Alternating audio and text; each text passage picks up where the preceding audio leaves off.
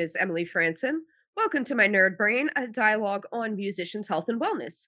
We're on episode 17 this week, and I'm really happy to welcome Dr. Laura Bird, who is a neuroscientist and psychologist and studies the uh, potential therapeutic and health benefits of music training and or music listening. Laura, thank you so much for being here today. I would like to welcome you to my Nerd Brain. Thanks, Emily. Happy to be here. thank you.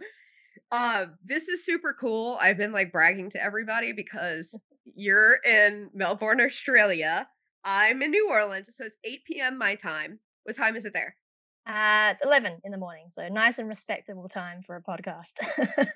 oh man, I just love that it's tomorrow there. It's so exciting for me.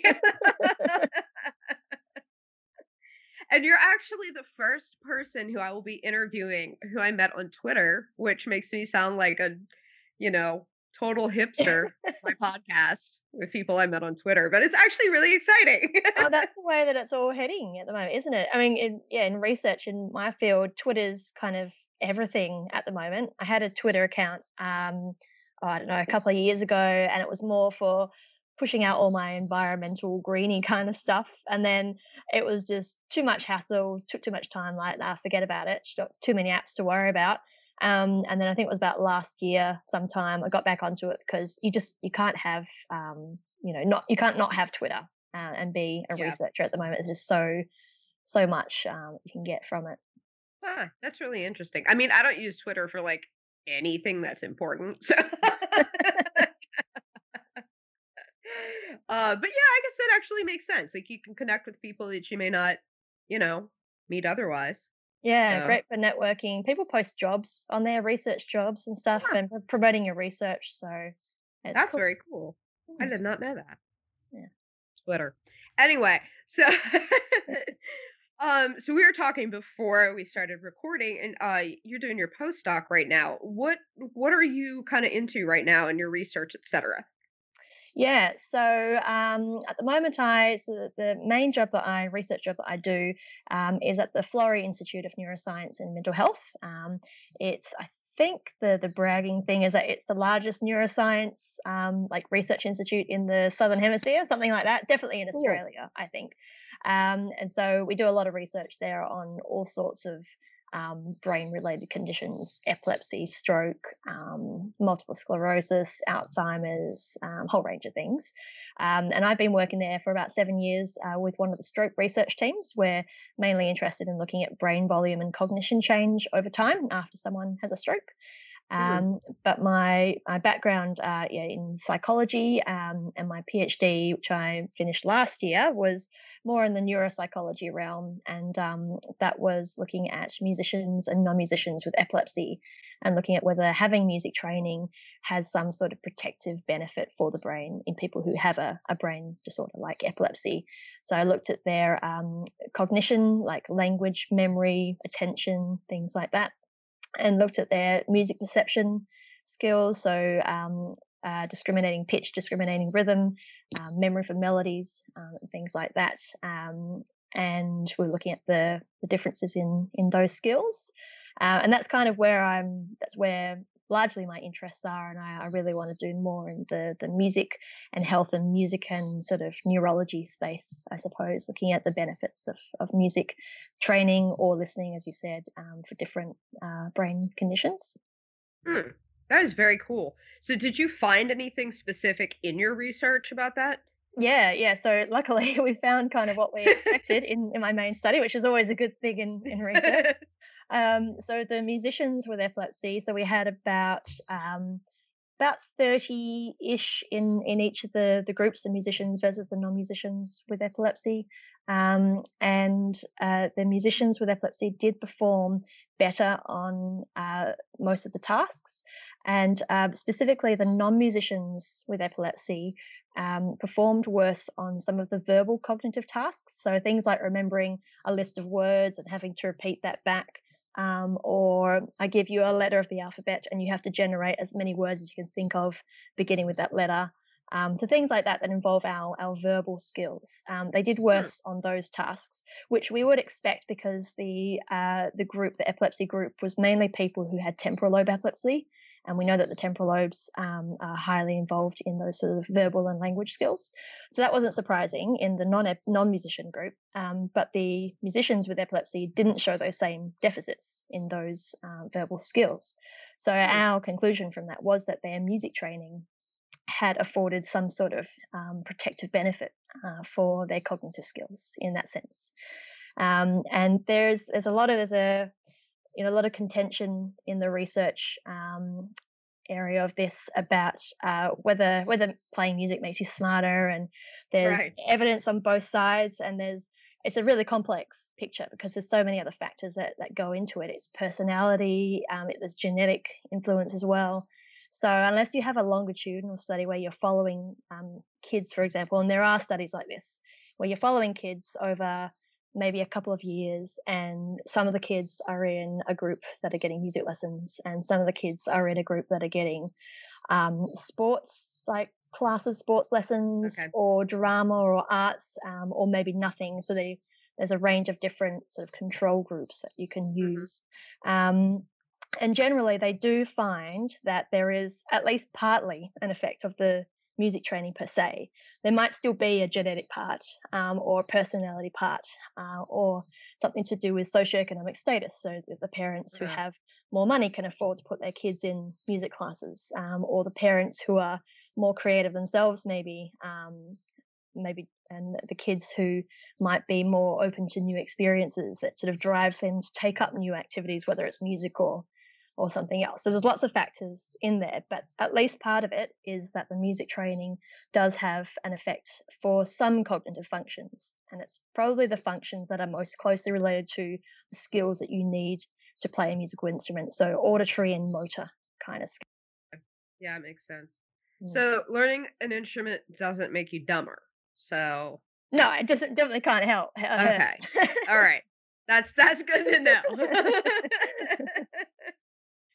I'm always fascinated by this stuff because I'm like I've never been good at scientific types of things. Like I, that wasn't a thing for me in high school, but I'm always really interested in it and just the ways that all these things work together. Like you're talking about. Um, how did you get into that music side of research? Mm. Well, I can. I owe a lot of that to my uh, supervisor, my PhD supervisor, um, Sarah Wilson. So she's currently the head of the Melbourne School of Psychological Sciences, the psychology department at Melbourne University, where I did my PhD. Um, and so I'm actually from Perth uh, in Western Australia originally. Okay. Uh, so I've been in Melbourne for about 10 and a half years now, I think, something like, something like that. Um, and uh, I wanted to get out of Perth and uh, do my my PhD somewhere else just for you know more experience. Loved Melbourne, you know, Melbourne was all about the shopping and the nightlife and, and everything. It's a great city, so um, was hoping to come here.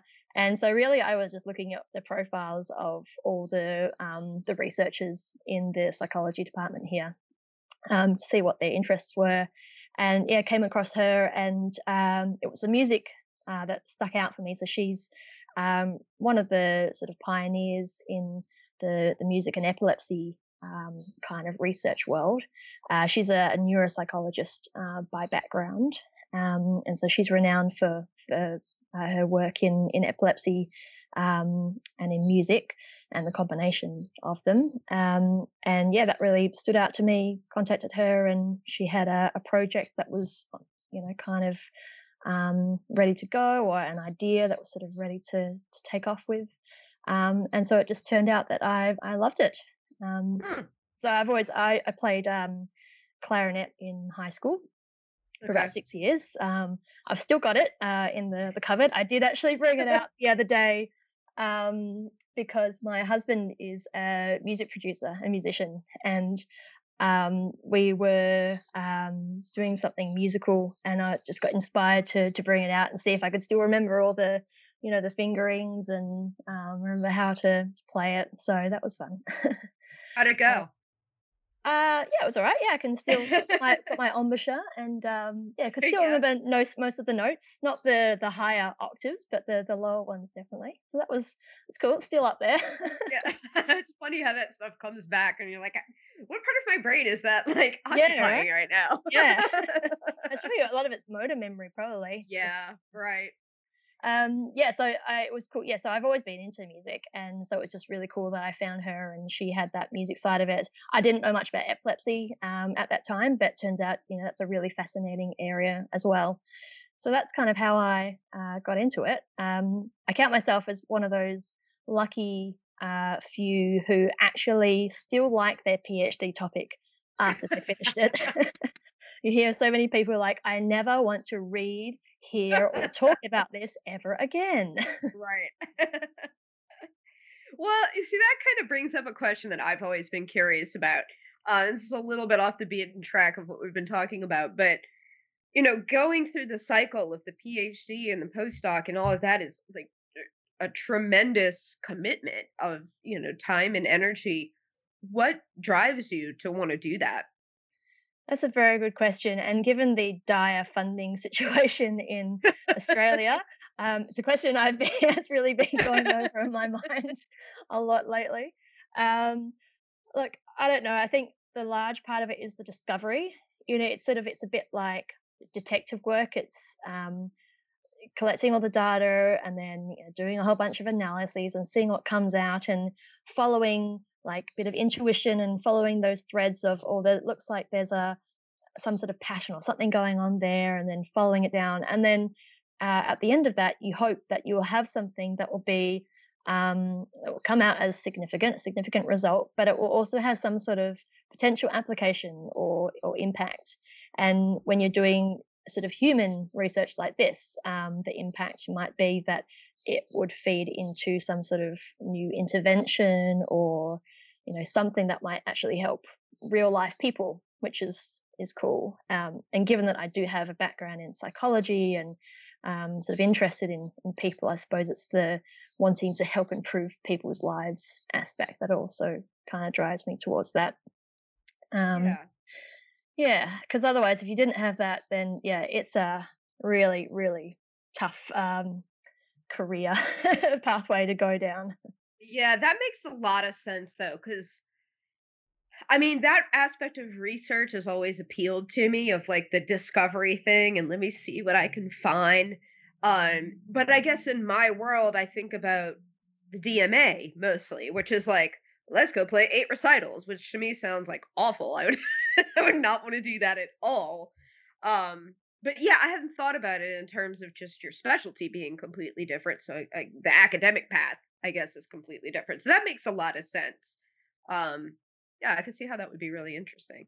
Yeah. Alongside that, you've got to sort of like or at least tolerate the the paper writing and the grant right. writing and the paperwork putting in ethics applications to do new studies and, and things like that and that's that's the really uh, a lot of that is really time consuming um, and there's you know a lot of rejection putting in grant after grant and having it rejected um, putting in papers and getting them rejected from journals or having really brutal feedback on on things that you've spent months working on yeah. and putting everything into. So it's like you've got to have a really tough skin as well. Yeah. Um, and there's this culture that um, or a mis- and a misconception that if you do a PhD that going into academia is the norm and that if you go outside of academia after your phd you're somehow you know you didn't quite make it you sort of failed to follow the academic path or um, yeah. you deviated somehow um, where in reality uh, a lot of people cite the fact that um, staying in academia is actually the exception rather than the rule so a smaller percentage percentage of people stay in academia compared to leave academia to go work in industry or policy or, or whatever. Mm-hmm. So many things you can do with a PhD with the skills, the general skills that it teaches you. Um, but yeah, there's a really quite a toxic sort of um, culture in in academia um, in in some respects of that, yeah. that, pressure of needing to succeed, needing to perform, needing right. to stay in academia lest you look like a failure as a yeah know, researcher.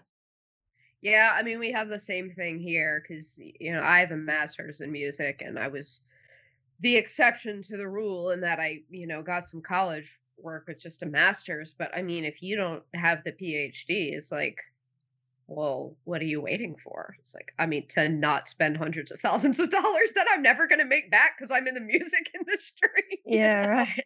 um, So yeah, I, I get that. And I definitely get what you mean about like that view that you somehow failed. It's like, "Oh, no, I just didn't want to do it anymore. Yeah. You know, it's really all it was. Uh, Yep. Apparently, only 3% of people who get a PhD go on to be professors, like with tenure. Like, well, oh, that's not many people. so, so why would you aspire? I mean, eh, not why would you aspire to be one of those 3%, but, um, you know, why would you, yeah, continue to put yourself through hell if you know that there's a possibility, a high possibility that you're not Yeah. going to be one of those those 3%. And there's, there's so many ways that you can use a, a research degree. So do you have an end game where that's concerned? Like, do you know what you want to go into ultimately?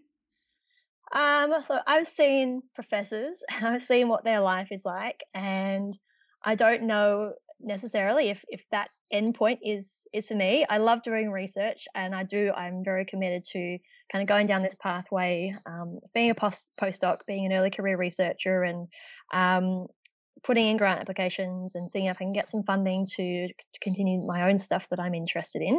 Um, I, I'm lucky that I've got the the psychology background, the sort of clinical side of things as well. Um, Mhm. uh, not as a as a backup, but as a you know complementary kind of Yeah. S- I suppose. Um, but yeah, and I'm really interested in the the music and epilepsy and music and other health conditions um, side of things. So I'm, I'm driven at the moment to to see where that takes me, and um, hopefully it'll lead to some interesting collaborations, um, some new projects, and um, yeah. Cool. So this may be a dumb question, but is there a reason? I know you said you went to study with somebody who's specifically studying epilepsy and music. Is there a reason why she picked epilepsy? Um, well, she's, uh, as I said, she's got a, a background in neuropsychology. Um, and we at the uh, one of the hospitals, the main hospitals here, which the Florey Institute and the University of Melbourne are both kind of linked to quite heavily. Um, we've got um, quite a, a good uh, comprehensive epilepsy program. So there's quite a lot of um, specialists, like epilepsy neurologists, um, based in Melbourne here, uh, who Hmm. specialise in in that. Um, or the the full like uh, video EEG monitoring and really complex cases, they they come to to that team. Um, so yeah, I, th- I think through being uh, in neuropsychology, um, she was around about at that time when that was all um, sort of really going, and so that's Yeah. just yeah what she's gotten into. Yeah, that makes a lot of sense. Cool. Let me pause for a second and read my ad. My coffee ad. All right. This episode is brought to you by New Orleans Coffee Company. The New Orleans Coffee Company has been making cool brew coffee right here in Mid City for over 30 years. Cool brew is the original cold brew coffee concentrate, and it only takes one ounce of cool brew. It's got a cool little squeezy bottle uh, to make a cup of delicious iced coffee or hot coffee just by adding water or add ice cream and sugar in a blender for a delicious frappe. You can also make it hot, by the way. No need to wait in line. This is a coffee shop in every bottle. It comes in eight different flavors and is available at most supermarkets, or you can order online and have it delivered to your door at coolbrew.com. And if you uh, go online, you can use the uh, discount code NERDBRAIN25, so N E R D brain, B R A I N, 25, and that'll give you 25% off your first order of cool brew coffee.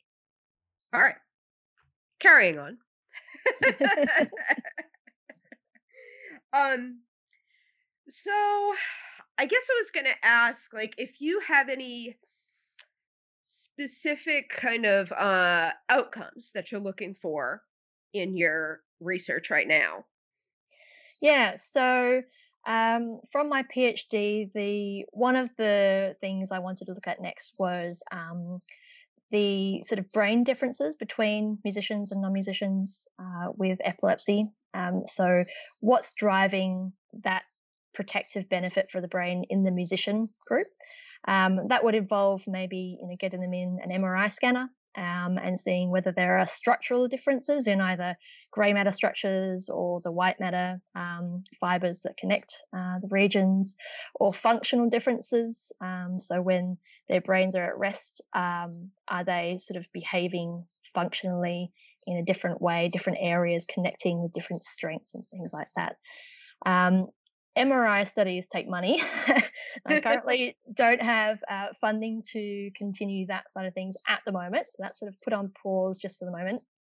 Um, but the other area that we've been really interested in um, is going more down the music and emotions uh, pathway. And so I've been reading a lot about this, and it's a, a, really fascinating area of how people use music for emotion regulation. Um, like adolescents, for example, modern day adolescents do this a lot. And there's lots of theories out there um, about like, the mechanisms that might be driving that. So whether it's um, uh, linked to specific memories or it's the, the, features of the music itself, like a high tempo, um, you know, major mode, things like that. Um, so sort of happy music um, tends right. to get us more energized and maybe lift our mood a bit, whereas sad music, so low tempo, um, you know, slow, flowy in a minor mode, um, is possibly going to to make us feel sadder. Um, although there's uh, research showing that people or adolescents, for example, when they're in a sad mood, sometimes like to listen to sad music which mm-hmm. seems counterintuitive, but there's um, probably a sort of cathartic effect there, like feeling like the music is is really getting um, at what you're feeling right now, feeling like the the artist really understands, like through their lyrics and through the music, what you're going through. Um, so yeah, this is a really interesting area of, of how people use music and why it has so much power. Um, and then I guess the question is, well, how can we really harness that, like in a in a clinical sense? Um, how can we use music? Obviously, as music therapy, that's that's a, a profession, right. um, but that requires one-on-one usually sessions with a music therapist, and it's it's quite mm-hmm. specific and um, and evidence based.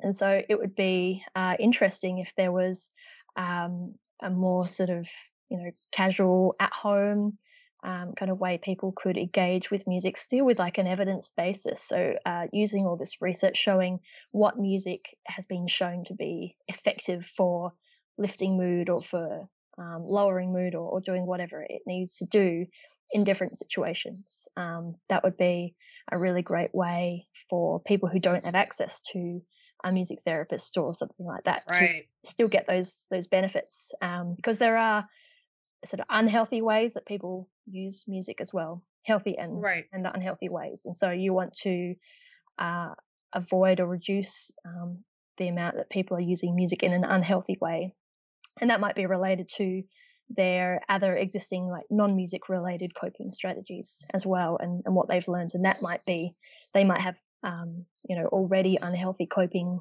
mechanisms and then right. they kind of use those same mechanisms when they listen to music as well so, what would be considered an unhealthy way to use music? Yeah, so I mean, an unhealthy or a sort of more maladaptive um, non music coping strategy might be something like suppression. Um, so, you know, keeping all bottled up inside, um, or, or rumination. So, continually going over and over and over a worry or a thought or something. Right. Um, there's some research showing that the, those sorts of um, strategies, I suppose, are similarly unhealthy uh, in music listening. But then there's also research that shows that music uh, related coping or emotional regulation strategies are not necessarily correlated with their equivalent non music strategies. Um, and I think there's still a lot of work to be done there. It's still not quite clear exactly um, why that is. Um, right but more using music uh, in terms of the the other, the other side of it, the healthy uses of music um, include things like using music to um, positively frame, reframe a situation.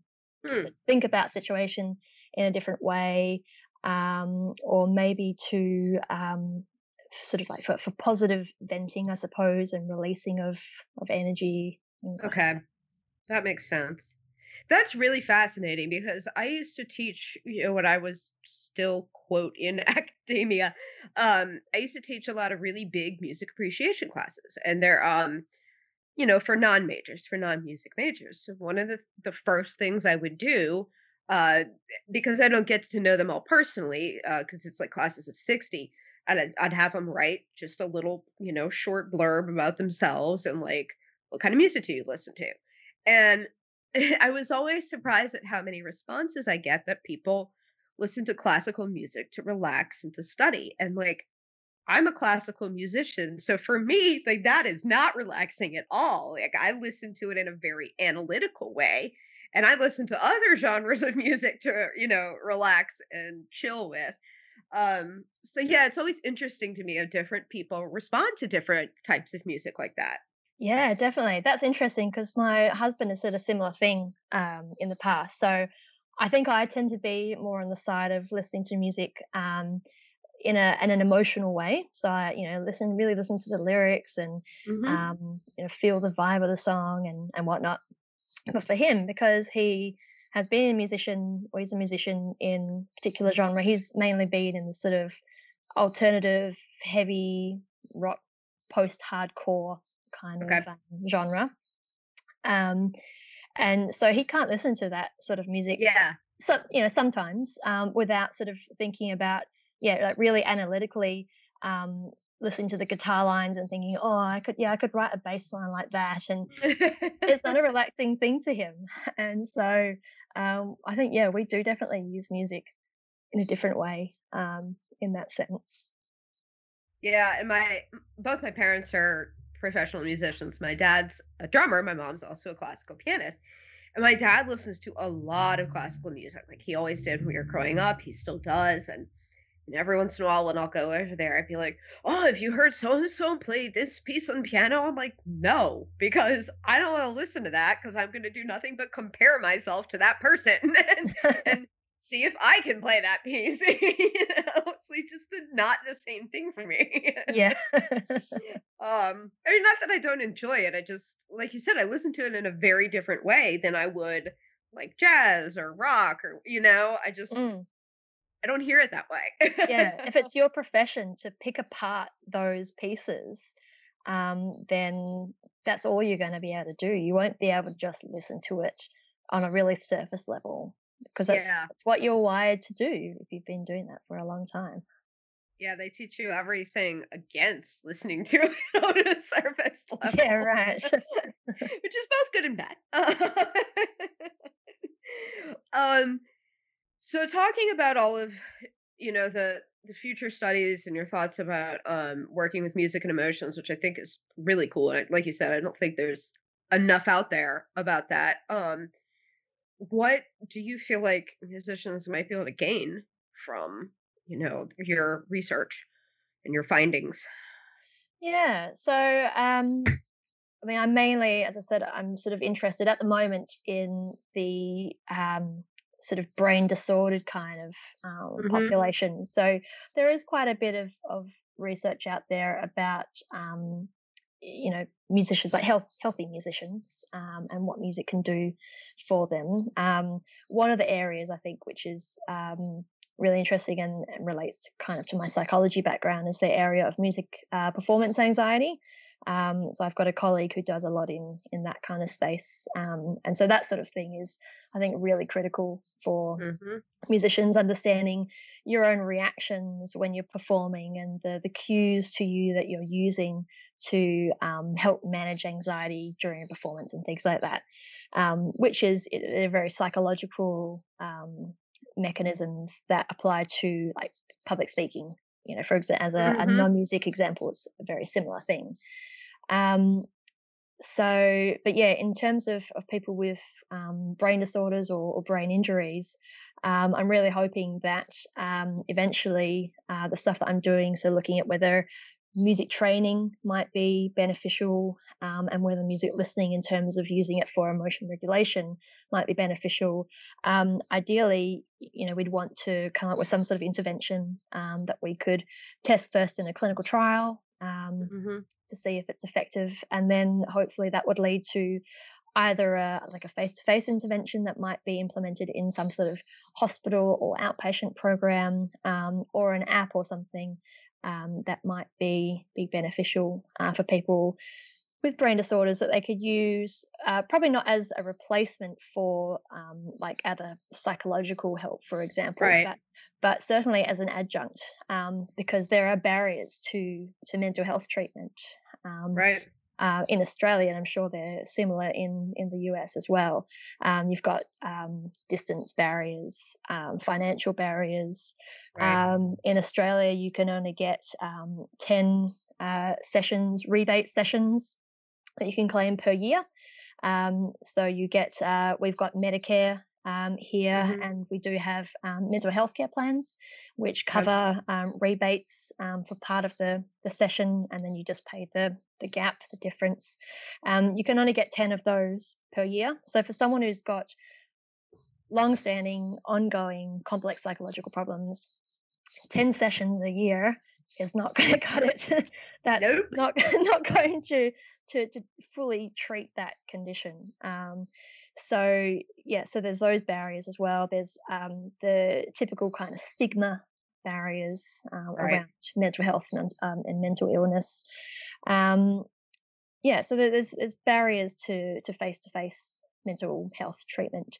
So if there was some sort of app or other um, ways that people could help um, their their mental health and emotion regulation, or programs that people could use to maybe help um, rehabilitate particular cognitive um, impairments, um, then I think they could be really useful for people with a lot of different conditions. That is so cool. Yeah, I sorry. Um I went through a period of time where I was seeing a therapist twice a week, I mean, it was for months. And I mean, I literally had to get another job to afford my therapy, which Uh, then is like this weird, like, you know, it's like, well, which came first, the chicken or the egg? You know, it's like this job is definitely making things worse, but how am I going to afford the therapy because the job sucks? So, yeah. so yeah, I and I have no medical coverage for um my therapy, and that's not the case for everybody. Uh, Mm, but it's it's similar, like you're saying. Like certain doctors will take insurance, certain mm. insurance policies cover specific amount of. It's a mess, but Yeah. Oh, um, so much more complex in the US than it is here. yeah, yeah. Well, as most things healthcare are, but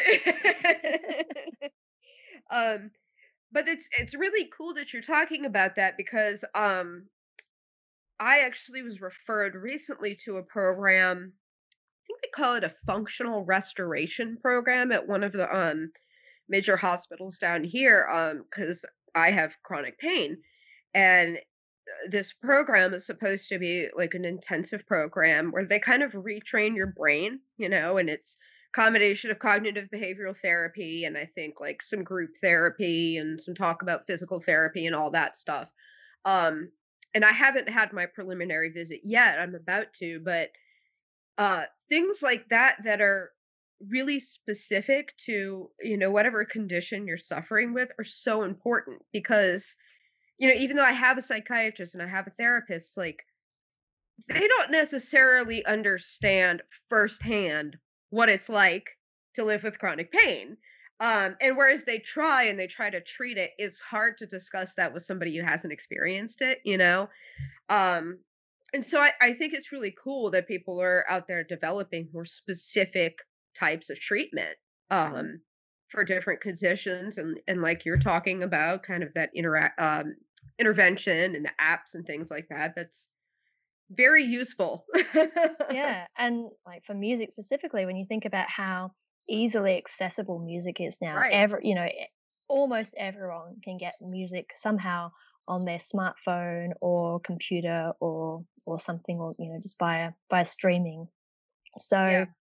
how accessible it is and and how powerful it is. Like we know that it changes the brain. Playing an instrument changes the brain.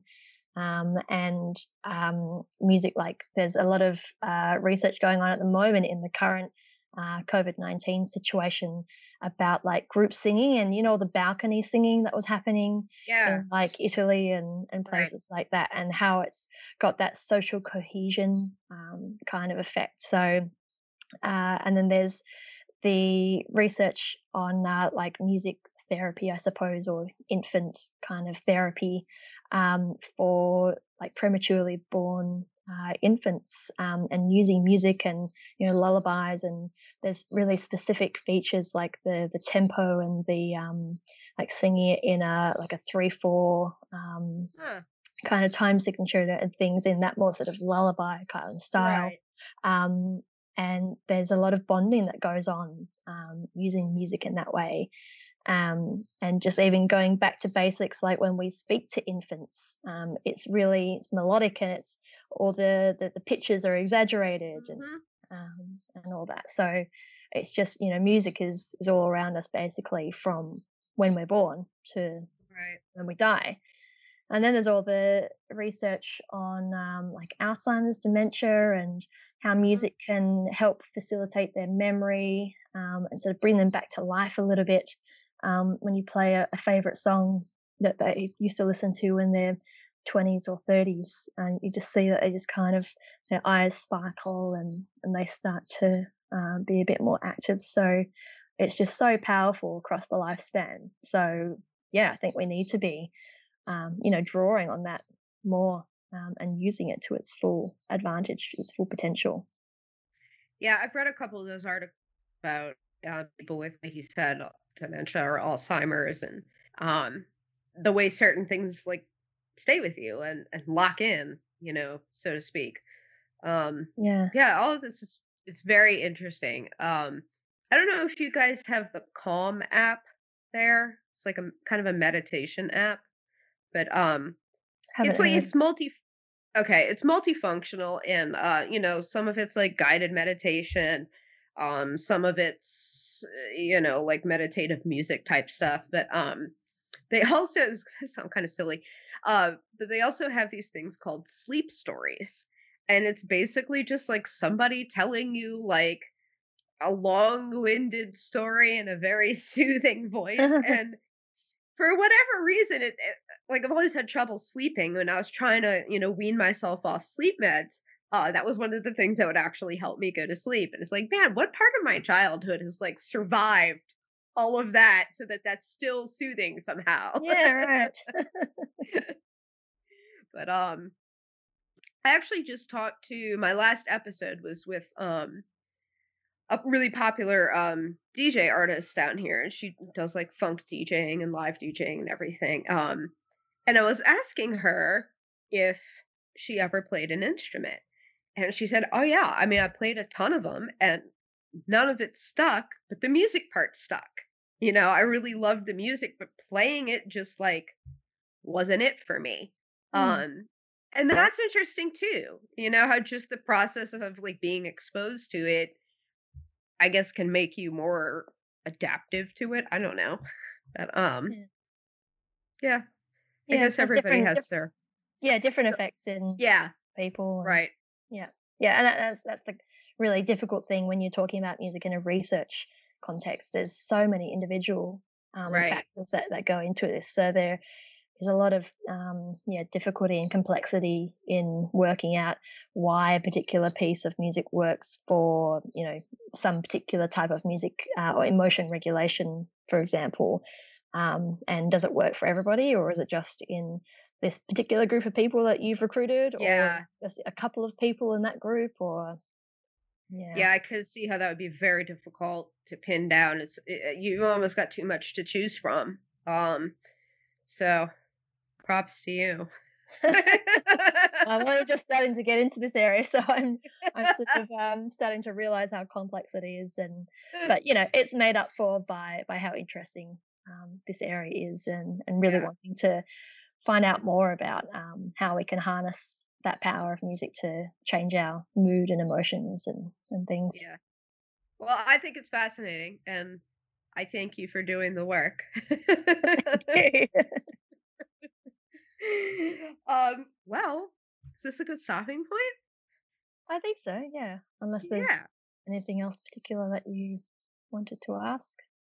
We've changed the world you know, in the last 40 minutes. So I don't like to push it because it's like I get dumber as it goes for sure. So past the 45 minute mark, like it's gonna go downhill from there. uh well, Dr. Laura Bird, I would sorry, Bird. Dr. Laura Bird, I would like to thank you for being my guest on episode 17 of Welcome to My Nerd Brain. You can find me online at welcometomynerdbrain.com or on Instagram at welcome to my nerd brain. You can also get in touch with me via email at ecfransen at mac, mac.com. I can't talk today. E C F R A N S E N at mac.com. We have Brains 2020 magnets for sale in the Nerd Brain shop, and those benefit the Minnesota Freedom Fund. So head over there and uh, pick up a few magnets. Also, be sure to check out the Nerd Brainiacs Facebook group for exclusive content. Can I shout out your Twitter? Is that okay? Yeah. Okay. So you can find Dr. Laura Bird on Twitter at Dr. Laura J. Bird. So J is the middle initial. Um, and follow her latest research there. Do you have any other like social media or websites or whatever? Uh, no, that's it. Okay, cool. So, as always, thanks for listening. Stay well, stay healthy, and wash your damn hands.